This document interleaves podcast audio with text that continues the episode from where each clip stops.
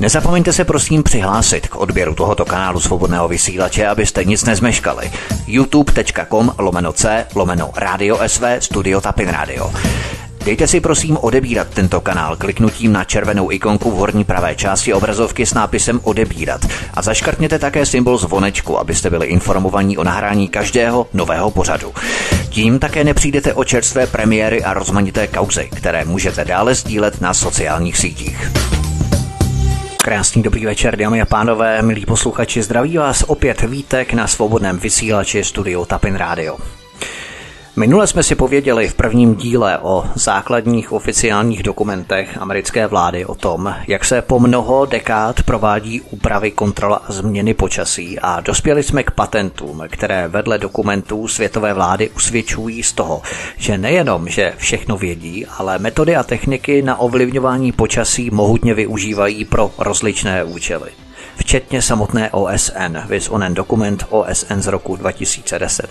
Já vás jenom poprosím, pokud jste předchozí díl neslyšeli, tak pro kontinuitu těch informací, které budou následovat, tak by bylo opravdu dobré, pokud byste si i ten první díl hlavně poslechli, protože tam rozebírám počátky až do dnes v rámci oficiálních dokumentů o tom, jak vlády ovlivňují počasí, co všechno dělají, jaké techniky k tomu využívají, co všechno zkoumají a tak dále. A tak dále. Je to velmi zajímavé a v podstatě vám to poskytne jakýsi vhled do informací, na které teď naskočíme jako do už rozjetého vlaku a budeme pokračovat dále. Máte to samozřejmě i v kartách v tomto pořadu, v kartách, které potom si můžete rozkliknout a můžete si překliknout na předchozí díl, ve kterém se dozvíte právě ty počátky.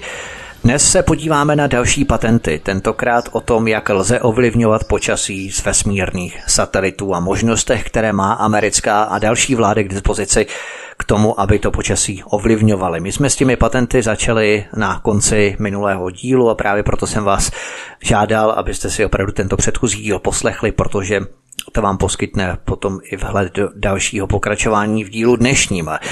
První patent, kterému se budu dnes věnovat a se kterým dnes začnu, nese název Raketa se systémem uvolňování bária k vytváření jontových mraků v horních vrstvách atmosféry. Už jsme si řekli, co znamená hygroskopický, že to slovo pochází z řečtiny, to jsem vysvětloval právě na konci minulého dílu a doslovně to znamená to, co zachytává vláhu, co zachytává vlhkost. Hygroskopické stopy jsou základem tzv. exikátorů, čili vysoušečů bychom to přeložili, jako jsou silika gel, primetyl aluminium, litium, uhličitan vápenatý a směsi bária a tak dále, které reagují s vodou přítomnou v obzduší. A tyto exikátory, čili vysoušeče, směsi bária a tak dále, chemicky rozbíjejí molekulární vazby mezi vodíkem a kyslíkem a často snižují vlhkost vzduchu do takové míry, že brání vzniku oblaků. A výsledkem takovýchto chemických reakcí je šíření škodlivých sloučenin. A na rozprašování takových chemických sloučenin, takzvaných hygroskopických sloučenin, existují patenty které do atmosféry rozprašují chemikálie. Třeba jako prokazatelně tento patent s názvem Raketa se systémem uvolňování bária. Tento patent pracuje na technologii, kdy raketa rozprašuje směsi bária, tedy exikátorů vysoušečů, do atmosféry s cílem zabránění vzniku oblaků v určité oblasti. Ale samozřejmě v rámci změn počasí se využívají jiné typy chemických látek a sloučenin určených naopak k započetí tvorby kondenzace, čili vlhkosti, respektive oblaků. Například jako tento patent k vytváření jontových mraků v horní atmosféře. Mimochodem, když se tu bavíme o látce barium, tak tato látka barium je známá tím, že způsobuje velké těžkosti, zejména svalovou únavu, což může poškodit srdce. Časté jsou také náhlé migrény anebo prudké bolesti hlavy. Zase opět netvrdím, že pokaždé, když nás začne bolet hlava, anebo jsme unavení, tak je to následek chemtrails, respektive geoinženýrství, aby to zase někdo schválně nepřekrucoval. Jo. Jde o opravdu vyskoumané následky vystavení organismu těmto látkám. Bárium může způsobit velké problémy vnitřním orgánům našeho těla. Zmínil jsem tu i třeba hliník, který je součástí toho patentu v rámci generování hygroskopického kouře. Hliník je zase neurotoxický kov, působící negativně na nervový systém. Mimochodem hliník je také známý tím, že přispívá k demenci a může spustit Alzheimerovu anebo Parkinsonovu chorobu. Nebo přispět k jejímu vzniku urychlit její nástup. A právě bárium a hliník, tyto dvě látky, jsou podle těchto oficiálních patentů hlavními látkami ve sloučeninách vstřikovaných do atmosféry s cílem změn počasí na chemické bázi. To znamená raketa pro vznik hygroskopického kouře. A týká se to třeba dramatického úbytku včel, například, které poslední roky pozorujeme. Včely jsou velmi užitečné, jak víme, v závisí na nich opilování mnohých ovocných stromů a dalších rostlinných druhů. A právě ty včely trpí na vysokou koncentraci neurotoxických kovů v místech jejich přirozeného výskytu. I to je jeden z důsledků nasycení půdy těmito neurotoxickými kovy, jako je bárium, jako je hliník, o kterých se můžeme, a znovu to opakuji, dočíst v otevřených oficiálních patentech na ovlivňování a kontrolu počasí. Všechno máte v odkazovém aparátu v popise pořadu na kanále YouTube. Dejme si ale pozor, abychom všechno, co se najde v půdě, zase nevyhodnocovali jako chemie chemtrails. Často to mohou být chemické látky, které stečou do řeky z chemicky ošetřovaných polí například. Ta voda se odpaří a potom zase logicky někde spadne, někde jinde spadne, i spolu s těmi odpařenými látkami, chemikáliemi. A nebo to může být v mnohých případech chemická směs z komínu továren a fabrik, které i když mají různé filtry, některé chemické látky se samozřejmě do obzduší dostanou v nějakých nanočásticích mikroskopických částicích a potom spadnou na zem, na půdu a najdeme je v půdě, třeba při chemickém rozboru. Tak abychom zase všechno nesváděli na ty látky spadané z oblohy z chemtrails, jo, z geoinženýrství. Buďme trochu soudní v tom, jo, uvažujeme v souvislostech a nenechme se zase unášet až do absurdních výšin, jo, když hovoříme o chemtrails a geoinženýrství. Tím samozřejmě nechci tvrdit, že ta svinstva v rámci rozstřikování částic do atmosféry se postupně nesnášejí na zemský povrch. To ne. Ano, jsou tu ve velkém množství, ale zdaleka ne pouze z té oblohy. Podívejme se na další patent s názvem Satelitní úprava atmosféry nebo další patent Úprava počasí umělými satelity. Cituji pasáž z tohoto patentu. Satelitní systém pro úpravu počasí využívá pozemní satelity k využití sluneční energie k úpravě termodynamiky a složení zemské atmosféry. Termodynamika mimochodem je teplo a tepelné jevy. A nebo cituji z toho předchozího patentu, to je také velmi zajímavé. Družice pro úpravu atmosféry má být počátkem možné celosvětové sítě satelitů, určených ke zlepšení země pomocí prováděných technik a monitorování vedoucího k úpravě atmosféry. Energetické zdroje zmíněného satelitu zahrnují solární energetický paprsek, energii, laser a magnetohydrodynamiku. Z oběžné dráhy je satelit schopný identifikovat cílové oblasti a spravovat sondy pro monitorování, vzorkování anebo úpravu atmosféry. Počet typů úprav atmosféry, které satelit provede, není nějak omezený. Konec citace. To je naprosto obludná představa. My si ani teď nedokážeme představit, co všechno jsou oni schopní s počasím provádět rovnou z vesmíru pomocí speciálních satelitů. Vybrat si oblast, tady nabitím atmosféry kladnými nebo zápornými částicemi ovlivní termodynamiky, vyvolají sucho v dané oblasti nebo deště, hurikány, krupobytí díky nastartování frontálních systémů nebo jejich vychýlení ze standardní trajektorie, kopcovatosti terénu, kopcovatosti krajinu, stejné postovky let najednou v posledních letech se mění. Přesně v souladu s tou zprávou amerického námořnictva z roku 95, počasí jako násobitel síly. Na všechno jsou oficiální patenty, které máte umístěné v seznamu odkazů v popise pořadu na YouTube. Proklikejte si je, to je naprosto fascinující. Třeba v tom posledním patentu, který máte uvedený v tom zdrojovém odkazovém aparátu v popise pořadu na YouTube, tak oni propojují vesmírné družice s pozemními satelity a ty pozemní satelity, radary, sepnou z vesmíru v případě potřeby v určité oblasti tak, aby ovlivnili sluneční energii v tom konkrétním regionu. Oni tady doslova píší využití sluneční energie k úpravě termodynamiky a složení zemské atmosféry. To přesně oni tady uvádějí. Rozebírají tady odrážení sluneční energie, anebo dokáží přeměnit sluneční energii na, cituji, jiné formy energetických paprsků vypouštěných na určitých místech. A poslední pasáž, kterou tu ocituji z tohoto konkrétního patentu, Mezi aplikace pro úpravu počasí patří změna srážek, takže dokážou ovlivnit srážkovou činnost, v určité oblasti pomocí speciálních družic rekultivace pustiny, nějaká vyprahlá pláň, tak dokáží přivést deště na konkrétní oblast, snížení poškození špatným počasím a zlepšení životního prostředí. Samozřejmě keci, protože například ve střední Evropě jsme měli několik let extrémní sucho, takže žádné zlepšení životního prostředí se vůbec nekonalo. Dále cituji. Mezi aplikace, které nesouvisejí s počasím, patří, a teď velmi dobře poslouchejte, patří dodávka koncentrované energie do elektrárenských stanic. V závorce solární, větrná, vodní. A tady máme, domnívám se, teď zase opět moje hypotéza, moje spekulace, fabulace. Tady máme totiž částečnou odpověď na to, proč tak umanutě a urputně tlačí globální elity, světové elity, tyto elektrárny, solární elektrárny, vodní elektrárny a větrné elektrárny. Protože oni jsou schopní energeticky ovládat danou oblast. Budou mít energetickou převahu. Třeba když vytvoří mraky, velkou kupovitou mohutnou oblačnost, tak solární elektrárny budou fungovat jenom z jedné čtvrtiny. Samozřejmě mohou ovlivnit srážkovou činnost, čili budou vysychat říční prameny, zpomalovat se toky řek, takže vodní elektrárny nebudou pořádně fungovat. A jak armádní dokumenty a třeba i John Brennan hovoří, budou ovládat povětrnostní vzorce, čili frontální systémy. Takže co znamená bezvětří? Kontrolní otázka. No, nefunkčnost větrných elektráren.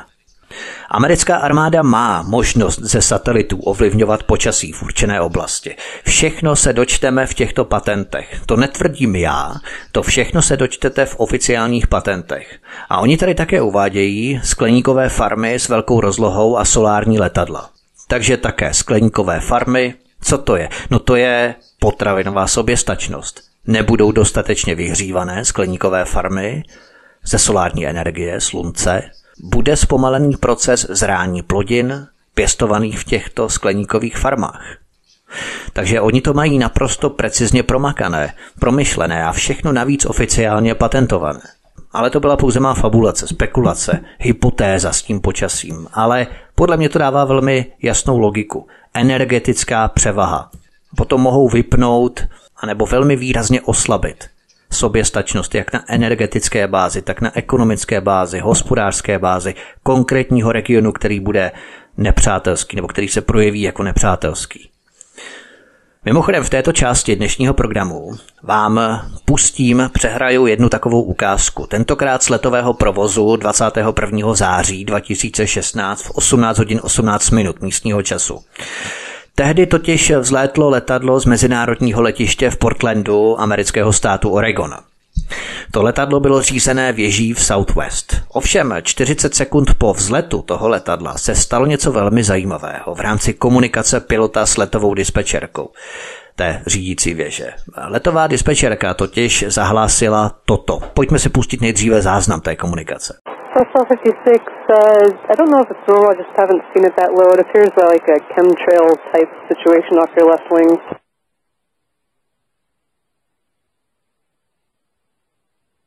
Sorry, say again, Southwest 1256? Star 56, uh, it looks like a chemtrail off your left wing. I just have not seen it that low before, but it does look similar to a... Okay, thanks.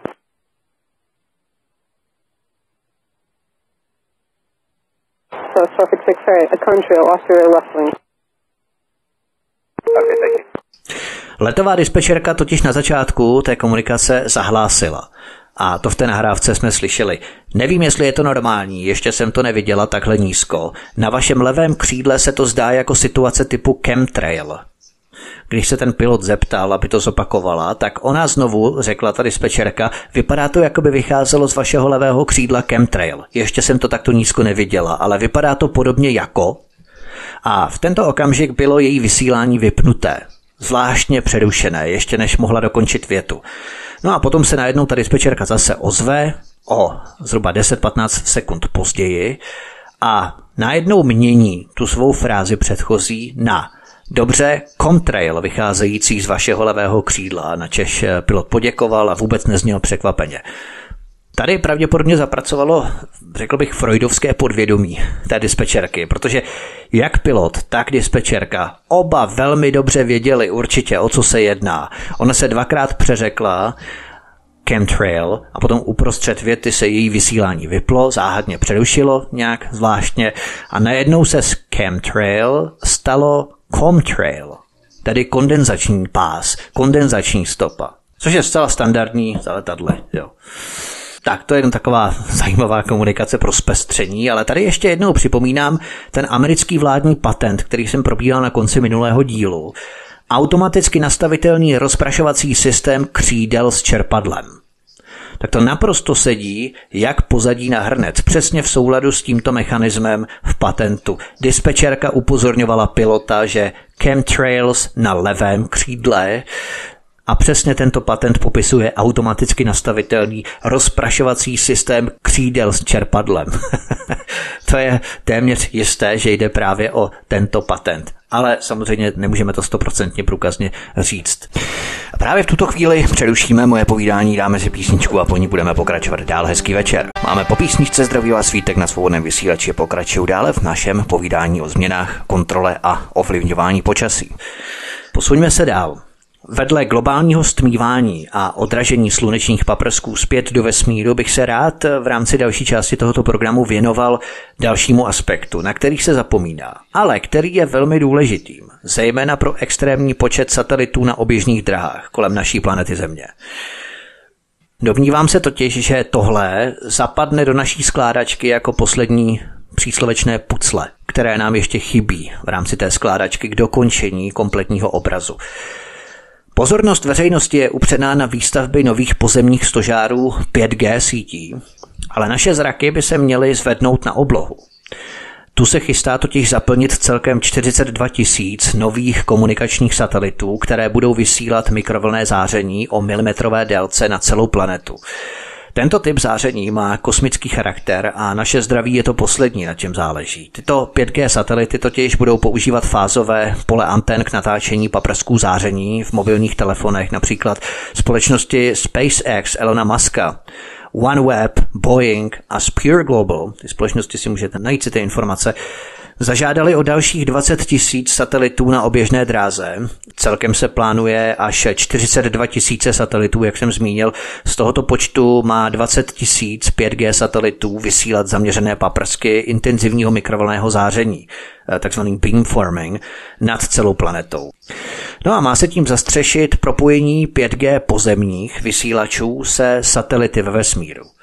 Globalisté dočista zešíleli. Co je ale důležité, proč o tom mluvím?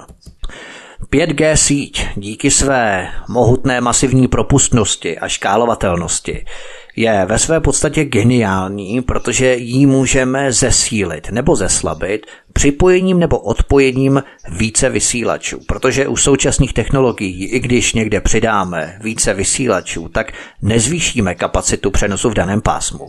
Ale 5G sítě je geniální v tom, že je scalable, škálovatelná. Takže když chceme posílit přenosový prostor a tím pádem i rychlost, tak přidáme vysílač, který začne vysílat na posunuté vyšší frekvenci, čímž rozšíří přenosové pásmo, takzvaný bandwidth. Jenomže Problém je v tom, že to potom pojede až kam si nahoru k 70-80 GHz, samozřejmě za mnoho let. Což jsou už mikromilimetrová pásma s charakterem téměř kosmického záření. A tohle je právě to nejdůležitější pro naše povídání, abychom pochopili to, proč o tom chci hovořit a o čem v tuto chvíli budu povídat. Základní cíl, proč Světové vlády chemicky upravují zemskou atmosféru v masovém měřítku je až nevtipně jednoduchý. Vedle úprav počasí nebo kontroly počasí je cílem upravit atmosféru tak, aby ulehčila bezdrátovou komunikaci, to znamená lepší přenos signálů mezi vesmírnými satelity a pozemními radary, mezi navigačními systémy, Wi-Fi a dalšími anténami. Radarové signály jsou totiž oslabené kyslíkem a vodní párou v obzduší. Já samozřejmě teď ještě podotýkám, nehovořím o nízkých frekvencích, nízkých pásmech, dlouhé, střední, krátké, velmi krátké vlny a tak dále, to vůbec ne. Hovořím o výrazném snížení radarových signálů na frekvencích vyšších jak 10 GHz. Pokud totiž obzduší drží příliš mnoho vody a vláhy, prostě vlhkosti. Přenos té mikrovlné frekvence kategorie KA je problematický. Pozorujeme sníženou intenzitu, přichází zarušení signálu, které nazýváme tzv. rozptyl. To má přímo radiometrický název. Rozptyl, anglicky scattering, scattering.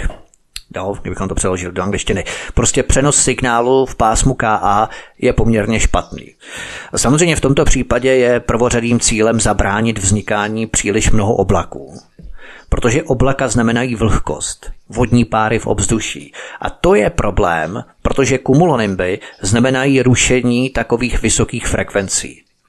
A to jsou právě ty frekvence, které se chystají pro škálovatelnost rozšiřování síti páté generace 5G, které budou operovat v těchto vysokých frekvencích nad 10 GHz.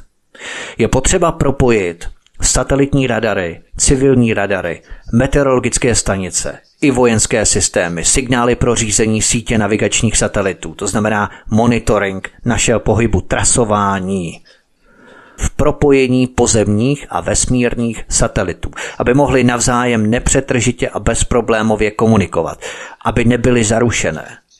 Protože v případě velkých kupovitých oblačností tato elektronická zařízení nebudou správně fungovat, komunikovat. Atmosférické srážky jako déšť, sníh nebo mlha mohou významným způsobem stlumit radarové signály a přispět k šumu.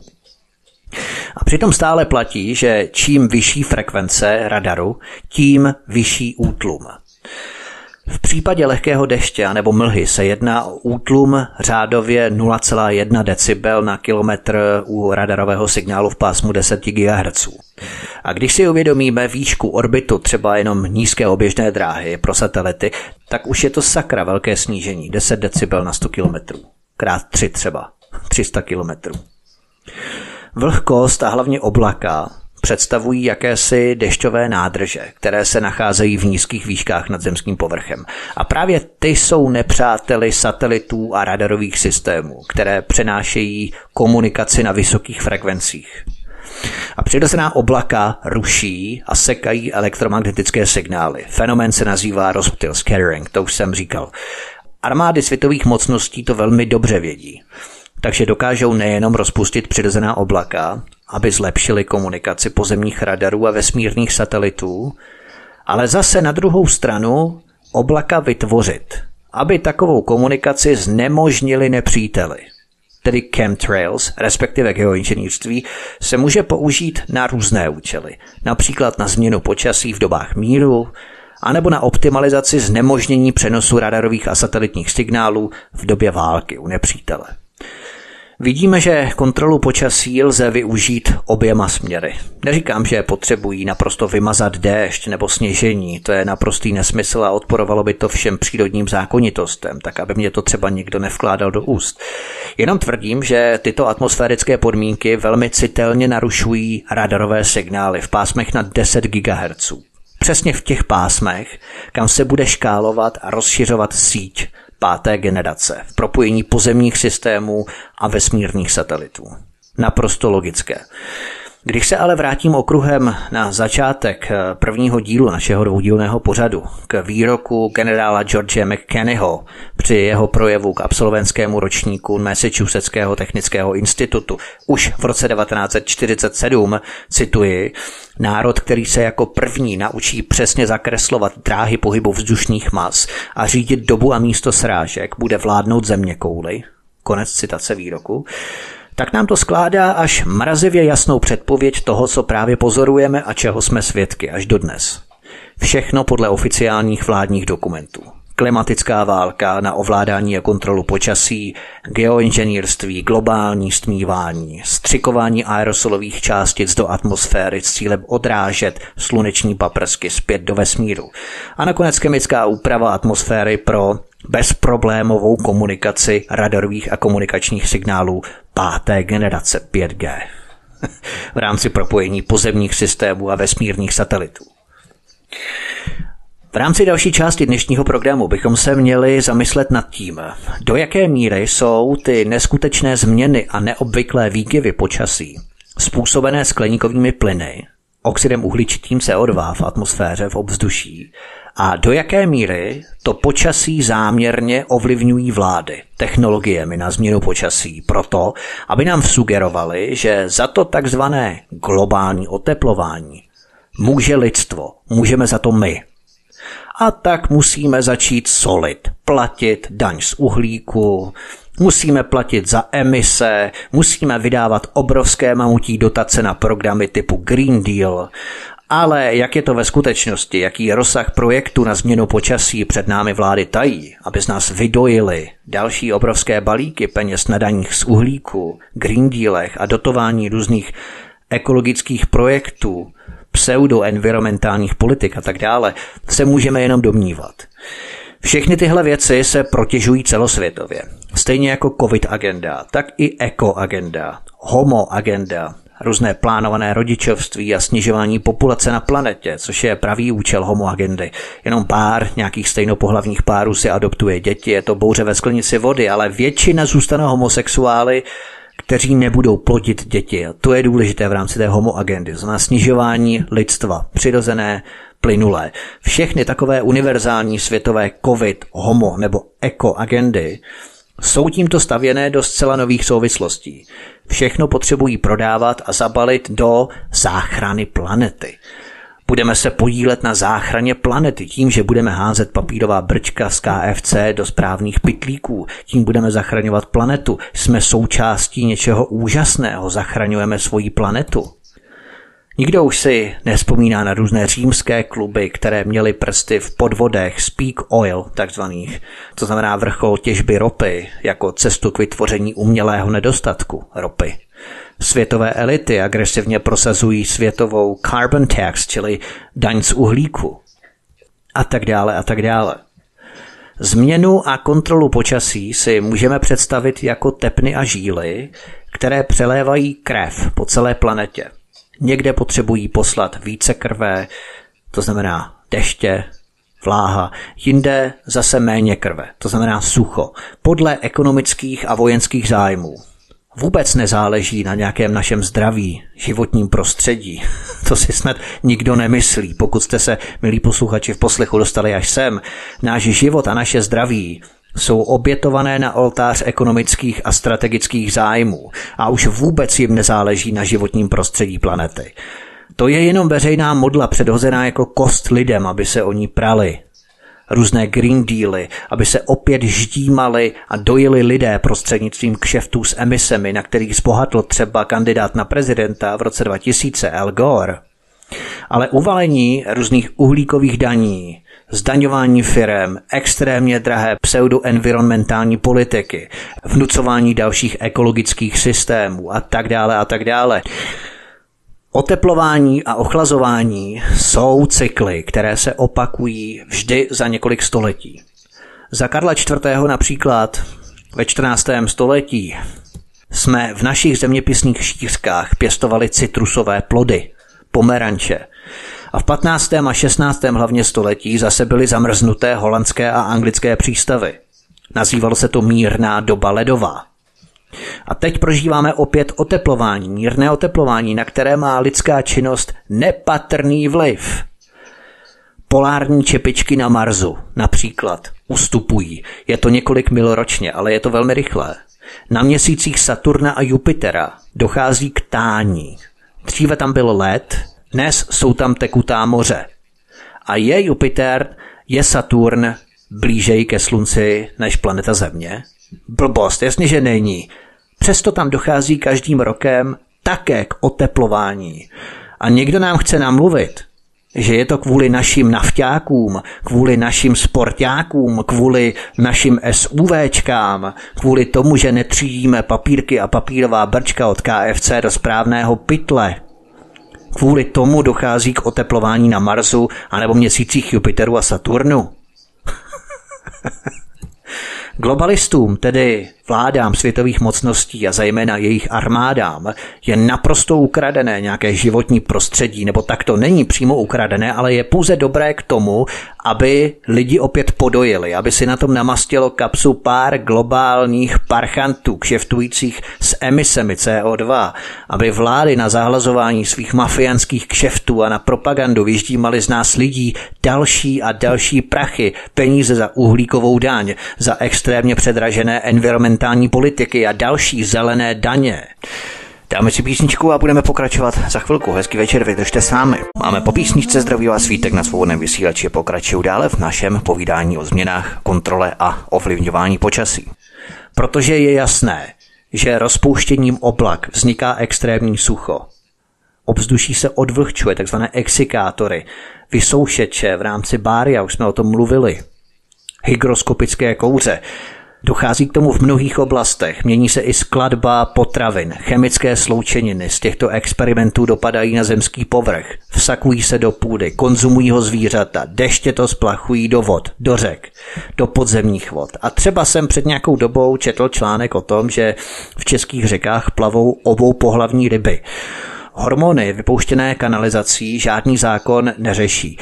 No a největším problémem jsou pozůstatky ženské antikoncepce, neboli etynyl estradiol, syntetický estrogen. A tady jsem se v tomto článku dočetl, že ta látka je ještě stále účinná v koncentraci asi 35 pikogramů na metr, což přirovnávali v tom článku k tomu, že kdybychom 10 kapek této látky, asi 1 gram, rozpustili v objemu naplněné nádrže Lipno, tak na takový prostor je ještě ta látka účinná. Tady vidíme, jak málo stačí té látky, aby byla účinná na obrovský prostor. Ale jak negativně působí na mutaci živočišných druhů etynyl estradiol, syntetický estrogen, respektive zbytky ženské antikoncepce, nikdo nedokáže posoudit. Ale tyto obou pohlavní ryby, které plavou v českých řekách, jsou první vlaštovkou, že se něco děje. To, co vytéká dnes z kanalizací do řek, je hotový koktejl různých látek, protože vědci zjistili třeba, že ryby reagují na antidepresiva, protože ve společnosti stoupá jejich konzumace, konzumace těch antidepresiv, lidé jsou ve stále větším stresu a frustraci, dopují od spousty práškama a tak dále. Ta antidepresiva se pak dostávají s plaškovou vodou do řek, a ryby potom ztrácejí svou přirozenou plachost před predátory. Opouštějí hejno, neukrývají se a celkově se chovají dost rizikově. A nebo jsou ve vodě také látky z antibiotik, které způsobují, že spousta mikroorganismů se stává postupně odolnějšími a může se vyvinout takzvaná superbakterie, čili bakterie, na kterou už žádná antibiotika nikdy nezaberou. Protože lidi se stále více dopují taky prášky antibiotiky. Taky tu máme veterinární farmaka, která se používají v živočišné výrobě. Zemědělci jimi léčí hospodářská zvířata, tohle potom všechno v blátě, v dešti steče do řek a tak dále. Jenomže tohle všechno, tenhle šílený koktejl chemických látek, sloučenin, hormonů, zbytky ženské antikoncepce, stopové množství pesticidních látek, insekticidů a tak dále, antibiotika, veterinární farmaka, antidepresiva, ale třeba i chemie z pohoných hmot, chemie z kosmetiky, ta se dostane také s plaškou vodou do řek, a také z domácích čistících prostředků, detergentů. Všechno se dostává zpět do našeho organismu, do našeho řetězce, ekosystému, v miniaturním množství samozřejmě, buď konzumací ryb, ale spíše více samotnou vodou, kterou pijeme, protože tohle prostě úpravny vod a čističky nepřefiltrují. A v našem organismu se tyto všechny látky hromadí. To zní naprosto hrůzostrašně. A v dnešní styl mocenského úchopu nová architektonika velkého resetu, Great Reset, je tvořená dvěma složkami donucení lidí, aby ji přijali, tuto politiku. Ekonomická složka a psychologická složka. V minulosti totiž byly říše vynucované a udržované vojenskou silou. To je samozřejmě velmi nedokonalé, docházelo ke spourám, k revolucím, k povstáním, vlády byly svržené, svrhované, dokonce zabíjené a tak dále. Prostě byl to velmi neefektivní a nestabilní, velmi roztěkaný, vrtkavý mocenský úchop. Dnešní mocenský úchop je velmi sofistikovaný, je velmi chytrý. Je tvořený z ekonomické závislosti na systému a psychologie.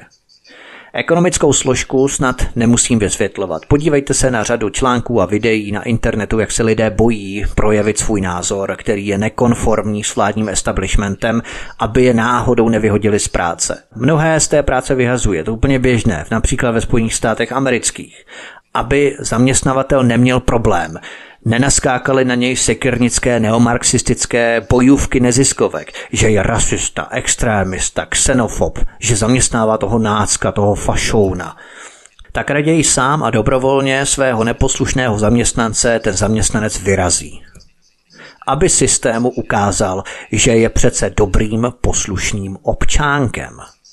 Sám zaměstnavatel třeba s tím svým pracovníkem vnitřně sympatizuje, ale opět Máme tu ekonomické hledisko. Naskáčou na něj moderní neomarxisté, uklovou ho, ukoušou ho, ukřičí ho, uřvou ho, budou ho veřejně pranířovat. Vidíme tu paralelu s pálením čarodějnic. U Šumperku třeba v českých zemích, anebo třeba u Salemu eh, ve Spojených státech. A tu firmu položí Zrujnují je. Foj, foj, foj, zaměstnává nácky, fašouny, pryč s nimi, přece nebudeme obchodovat, řeknou si ti ostatní obchodníci, dobří, poslušní občané. A zaměstnavatel to velmi dobře ví, no tak raději neposlušného zaměstnance předem dobrovolně vyrazí. Je přece dobrým poslušným občanem. A toto je přesně ta ekonomická a psychologická stránka, která se kombinuje a mízí mezi sebou. Zaměstnavatele to samozřejmě vědí, tak také budou raději sticha, aby se to nedozvěděli sousedé. Mohli by na něj zahlížet, mohlo by se to donést do práce, že nesouhlasím s hysterií kolem covidu, že se vymezuji proti apokalyptickým scénářům Primuly nebo Flégra. Takže mocenský úchop ne na bázi primitivní silové složky, ale na bázi ekonomické a psychologické složky je daleko efektivnější, sofistikovanější. Je to vše prostupné, nikde se předtím neschováte. Stát vás ještě finančně benefituje a honoruje, když držíte hubu, máte na hubě roušku, zůstáváte doma, kurz Arbeit, blíží se nepodmíněný příjem, základní nepodmíněný příjem, buď hodný občane, dostaneš zaplaceno, dostaneš nasypáno trochu zrní do žlabu. Struktura dnešního úchopu moci světovými elitami směřuje k tomu, aby potlačili nezávislý vývoj technologií, které ohrožují jejich mocenský monopol. A ten současný vývoj se snaží kormidlovat tak, aby ukotvili nové normalizační technokratické řízení formou ekonomické závislosti občana na systému a psychologickému vydírání, aby se občan neodkláděl od závislosti na systému. Já jsem se tak trošku zapovídal, ale jenom chci, abychom pochopili, že ovlivňování počasí je jenom jedním z řady aspektů k dosažení podobných cílů. Lidé jako laboratorní krysy totiž dostávají při otrávené krmení od svých krysařů. A nemyslím pouze kontaminované potraviny, ale i metaforicky systémovou propagandu, která je také intoxikovaná, toxická. A lidé, co by laboratorní myši, celou svou existencí nikdy nespochybňují hranice své klece a nikdy nespochybňují oficiální autority vědců, kteří na nás provádějí své experimenty. V pořadu třeba s Rudou Vávrou jsme si povídali o patentech, které mají světové vlády k dispozici k tomu, aby ovládali lidské vědomí, vpravovali do nás určité vzorce myšlenek pomocí metod sociálního inženýrství, ovládání davu, kontroly mas, Dokonce Evropská unie, Evropský parlament přijal v rámci NATO doktrínu tzv. nesmrtonosných zbraní, čili v překladu neškodných zbraní, zbraně, které neohrožují lidský život, v rámci dokumentu Evropské unie z června 2000 s názvem Technologie ovládání davu. Crowd Control Technologies mezi které jsou mimochodem zahrnuté i radiofrekvenční zbraně anebo zbraně používající směrované energie, které mohou manipulovat lidské chování mnoha neobvyklými způsoby. Jak se v té době psalo přímo v tomto dokumentu Evropského parlamentu nazvaném Technologie na ovládání davu, Crowd Control Technologies, z června 2000, dokonce před 21 lety, hrozně dávno, a už tehdy vyvíjeli technologie na kontrolu davu, kontrolu mas. To je prosím pěkně oficiální dokument Evropské unie, technologie ovládání davu z roku 2000. Ty patenty ovládající lidské vědomí jsou všechny oficiálně na internetu. Jde o Google patenty povětšinou. Věďte si na mém kanálu Studia Tapin Radio Svobodného vysílače pořád s Rudolfem Vávrou. Ten dokument Evropského parlamentu můžeme někdy také rozebrat. To je nesmírně fascinující čtení mimochodem. Jo. A všechno to jsou oficiální dokumenty a materiály. Ale abych se vrátil k tomu závěrečnému schrnutí, díky sociálnímu inženýrství světové elity třímají v rukou technologie, kterými nás kontrolují. Díky expertům a používají k tomu našich primitivních pudů a potřeb jako páky. Pojďme se ještě v krátkosti podívat na to, jaké typy firem profitují, benefitují z nelegálního geoinženýrství v naší úžasné, fantastické neoliberální společnosti a v tržním kapitalismu vybájeného, úžasného, krásného, báječného nového světa Brave New World, kde se všechno uspůsobuje modle peněz, tedy jak se na všem napakovat a vyrýžovat co nejvíce. Hnacím motorem všech procesů jsou peníze. To si musíme uvědomit, protože pokud nastartujeme nějaký proces, který je výnosný pro nějakou partu zainteresovaných osob, na kterém se dá zbohatnout, stane se samonosným. Budou ho pohánět lidé, firmy, čili světová mafie, která na něm vydělává pohádkové zisky. Začneme třeba potravinářskými nadnárodními společnostmi a řetězci. Jak myslíte, že mohou pohádkově profitovat na geoinženýrství? Uvedu příklad. V některých oblastech planety začne narůstat extrémní sucho. Začne klesat úroda, není dostatek vláhy, na zalévání, půda je kontaminovaná hliníkem a na scénu přichází spásné, spásonosné potravinové nadnárodní korporace, které masivně prosazují geneticky modifikovaná semena. A těmto geneticky modifikovaným semenům se jako zázrakem v těchto vysušených oblastech začne dařit. A místní zemědělci si musí kupovat právě tato geneticky modifikovaná semena, jinak oni a místní obyvatelstvo zahyne hladem. Ano, mohou sice kupovat potraviny z importu, ale myslíte, že na ně mají? A vlády těchto zemí to zatraceně dobře vědí.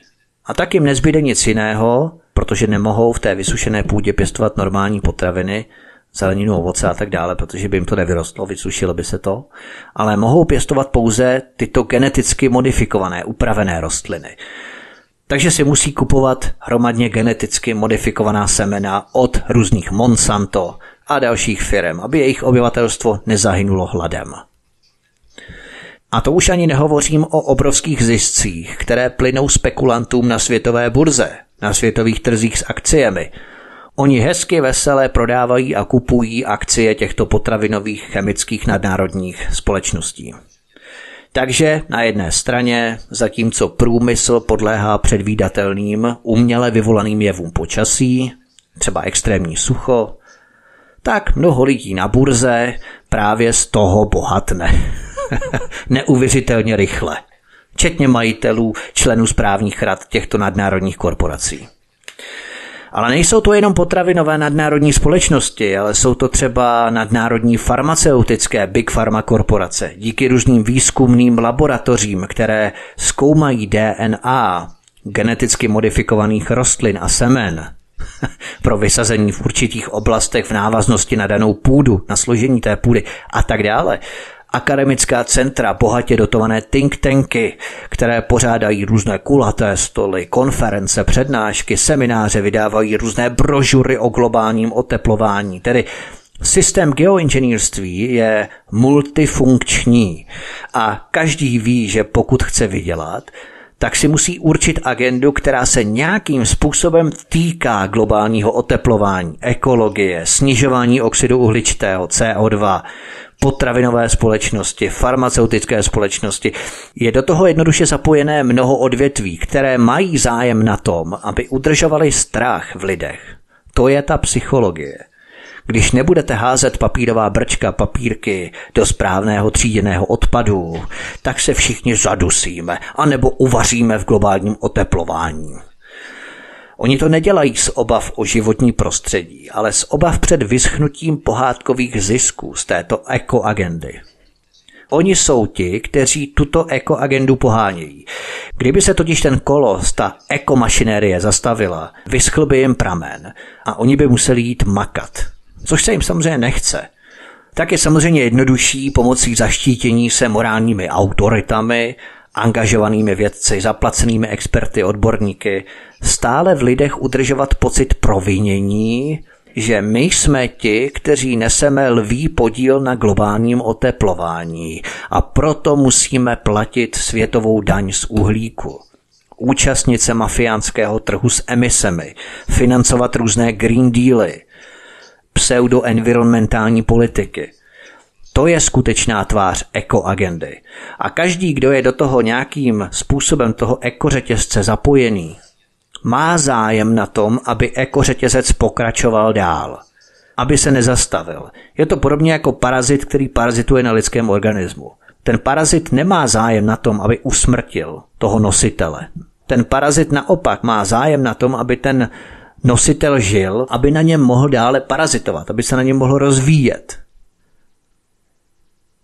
A to se odehrává přesně v rámci řetězce této ekoagendy.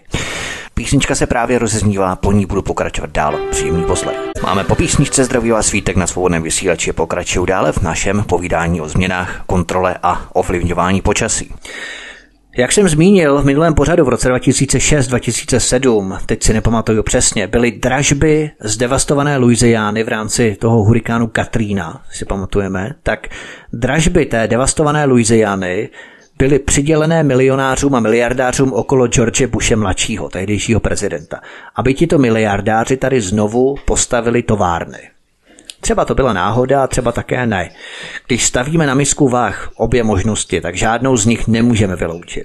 A nemůžeme také vyloučit, že tyto všechny klimatické změny jsou falešně připisované emisím oxidu uhličitého v obzduší a díky tomu se zavádějí nové daně, daně z uhlíku, aby se zvýšily zisky z těchto daní.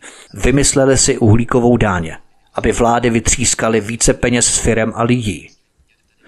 Tedy ten signál, message, který chci hlavně vyslat v rámci dnešního i minulého programu pořadu a který bych si přál, abychom si všichni zapamatovali, je, že ovládání a kontrola počasí znamená nadvládu nad ekonomikou a nad přírodními zdroji.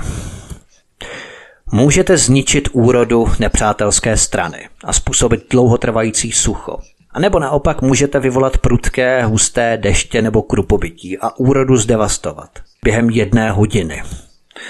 Například na sklonku větnamské války Spojené státy použili prvek zvaný Orange, Agent Orange. A touto změnou počasí docílili toho, že zatopili přistávací plochy používané Vietkongem.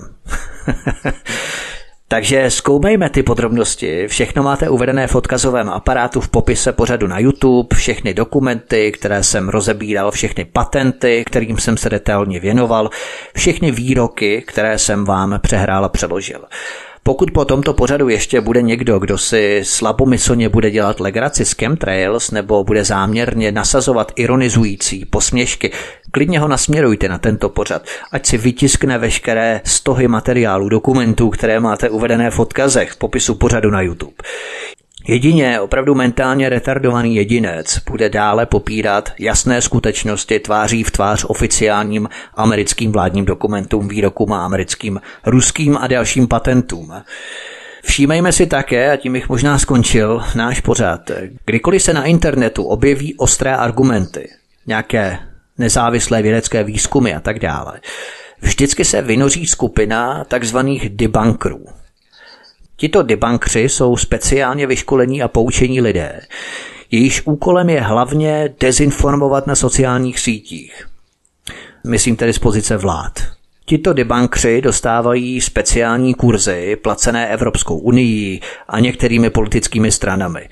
Jejich cílem je vytvořit zmatek i hned potom, co se na internetu objeví ostré argumenty a diskreditovat nezávislé výzkumníky, osvícené obyvatele a tak dále. Oni se velmi často, a to si všímejte, pasují do rolí expertů a používají klasický princip autority. Ale když si přečteme jejich argumenty, tak většinou neobsahují konfrontaci se skutečnými argumenty. Nikdy nenajdete třeba uvádění těchto oficiálních amerických vládních dokumentů, patentů ze Spojených států nebo Ruska, výroky Johna Brennana, bývalého ředitele CIA, nebo výpověď bývalého šéfa FBI, speciálního agenta Teda Gandersna, moratorium OSN z roku 2010 o geoinženýrství. Ne, nic takového nikdy u nich nenajdete. Nic takového není. Tito debankři se maximálně zmůžou jen na politické postoje, prskání o hoaxech, prskání o fake news nebo osočování a osobní útoky. A takto oni vnášejí zmatek. Nic jiného nedělají. Diskutéry se snaží zdiskreditovat, očernit, urážejí je nadsti, bez obav, že by se za to museli někdy zodpovídat před soudem. Všimněte si, to je taky takový rys těchto debunkerů.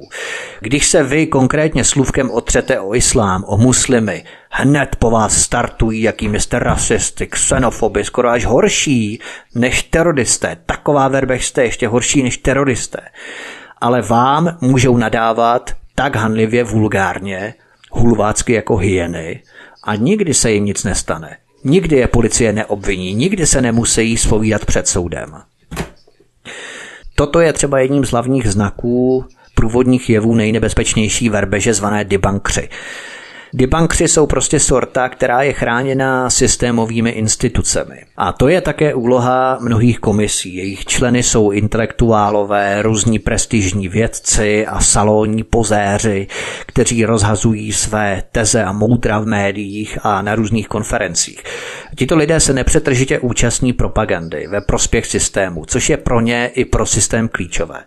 Pěstovat si sortu, která bude za systém dýchat, a osočovat ty, kteří jejich monopolizaci, jak vědomostní, tak i spravodajskou, jakoukoliv, ekonomickou, ohrožují, protože oni jsou na finančních benefitech systému závislí. A také stejně jako paraziti, pokud systém skončí, pokud bude nastolený jiný systém, nebo pokud se ukáže tato agenda jako sprofanovaná, skorumpovaná, no tak jim samozřejmě jejich finanční penězovod vyschne Oni budou muset jít makat. A z toho oni mají největší strach, protože jsou závislí na systému. Systém si je vykrmuje, systém si je hýčká. Na chléb náš vezdejší si vydělávají udržováním mýtů, třeba ironizací nebo zesměšňováním, chemtrails nebo chcete-li geoinženýrství. A takovýto systémoví dezinformátoři a debunkři specialisté nespochybňují fakta z vědeckého hlediska, ale na místo věcné argumentace se uchylují k lehké, samolibé, arrogantní ironii nebo zesměšňování. Při pozornějším pohledu zjišťujeme, že přednostně a s velkou oblibou brání farmaceutický průmysl, brání biotechnologie a nanotechnologie, čili takzvanou regeneraci přírody, tedy hrozně moderní, chemický, vojenský a telekomunikační průmysl a tak dále a tak dále. Vidíme to třeba na COVID agendě. Máme tu nevyzkoušenou experimentální vakcínu, a oni už nejlépe vědí, přestože to nevědí ani sami Big Pharma korporace, ale tito debunkři už nejlépe vědí, nejlépe ze všech, že je to něco úžasného, něco spásného, seslaného skoro až přímo od Boha, co nás zachrání, něco, o čem bychom neměli přemýšlet, píchat to do sebe a stát fronty na jehlu a těšit se na ní a hlasitě aplaudovat a skandovat vakcína, vakcína.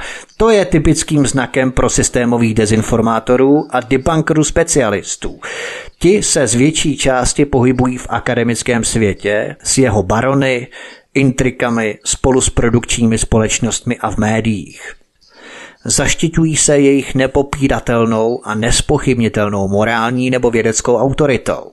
Všechno je to o spolupráci a smlouvách mezi veřejnými, čili státními a soukromými podniky nebo korporacemi.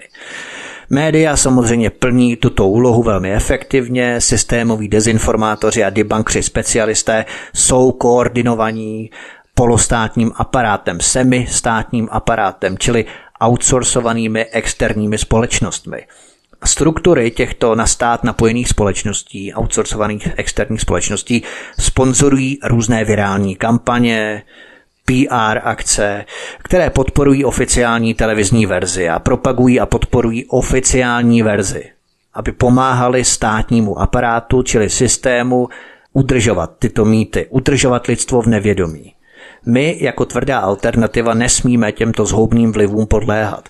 Musíme se vůči nim vymezovat, musíme je ignorovat, vytěsnit z našeho prostředí a hlavně informovat maximum lidí kolem sebe. Třeba zasláním odkazu na tento pořad, ve kterém najdete důkazní materiály v podobě oficiálních vládních dokumentů, výroků a patentů.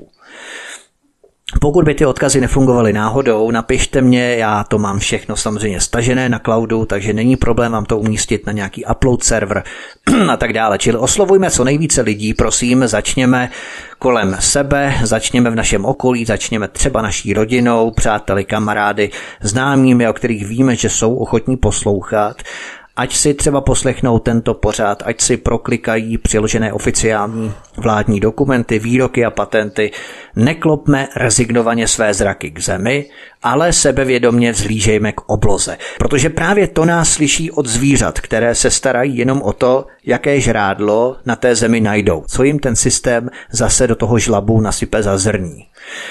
A na samotném úplném závěru tohoto pořadu, dvoudílného pořadu, se vás zeptám, už s tím portfoliem a objemem vědomostí a důkazů, které z tohoto programu máte, které víte, a já nevím, jestli je to pravda, aniž bych chtěl nějak devolvovat důkazní hodnotu dnešního programu. Jenom se vás zeptám, taková myšlenka nebo zamyšlení na závěr. Jste si stoprocentně jistí, že se do rozprašovaných aerosolových nanočástic do atmosféry nemohou přidávat také bakterie různých nemocí nebo viry?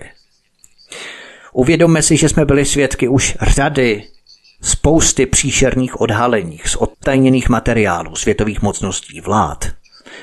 Proč jste si absolutně jistí, že světové mocnosti nemohou takto rozprášit bakterie různých nemocí anebo viry? Jak je možné, že i navzdory globalizaci, cestování a tak dále, to samozřejmě chápu, tak i tak jeden virus vypukne během několika dní na různých místech planety, včetně odlehlých oblastí, kam turisté jak těživ nezavítají. A i v těchto oblastech, naprosto izolovaných oblastech od turistů, se našli lidé nakažení jedním konkrétním virem. Ti lidé žijí v uzavřených komunitách, nechodí, nemísí se, nesrocují se s tou takzvanou civilizační stránkou naší populace, žijí v odlehlých izolovaných oblastech, jsou to třeba i kmeny, a i tady se našly stopy jednoho konkrétního viru. Hloubejme, přemýšlejme, jestli našim vládám jde skutečně o naše zdraví jako nejvzácnější poklad. Na tuto položenou otázku si odpovězte sami. A nebo mě třeba nechte váš komentář pod pořadem tady na kanále YouTube. Toto by bylo všechno, já vám, milí posluchači, děkuji za pozornost, věřím tomu, že se vám tyto oba dva díly líbily, že jsem vám otevřel oči o tom, jak vlády ovlivňují počasí, kontrolují, ovládají, mění počasí. Tyto Záležitosti jsou zdokumentované, všechno si proklikejte, pročtěte, jak je libo, není problém. A třeba mi nechte i nějaké další komentáře, co třeba v těch dokumentech najdete. To by bylo všechno od mikrofonu vás zdraví Vítek. Já vám přeju příjemný zbytek dnešního večera. Prosím, sdílejte tento pořád, samozřejmě se přihlašte k odběru tohoto kanálu. Vpravo nahoře na obrazovce máte tlačítko přihlásit se k odběru, tak prosím, tak učiňte, abyste nezmeškali další pořady a další zajímavé hosty, které pro vás na svobodné vysílači studio Tapin Radio chystáme. To by bylo všechno. Hezký večer. Prosíme, pomožte nám s propagací kanálu Studia Tapin Radio Svobodného vysílače CS. Pokud se vám tento nebo jiné pořady na tomto kanále líbí, klikněte na vaší obrazovce na tlačítko s nápisem Sdílet a vyberte sociální síť, na kterou pořád sdílíte. Jde o pouhých pár desítek sekund vašeho času. Děkujeme.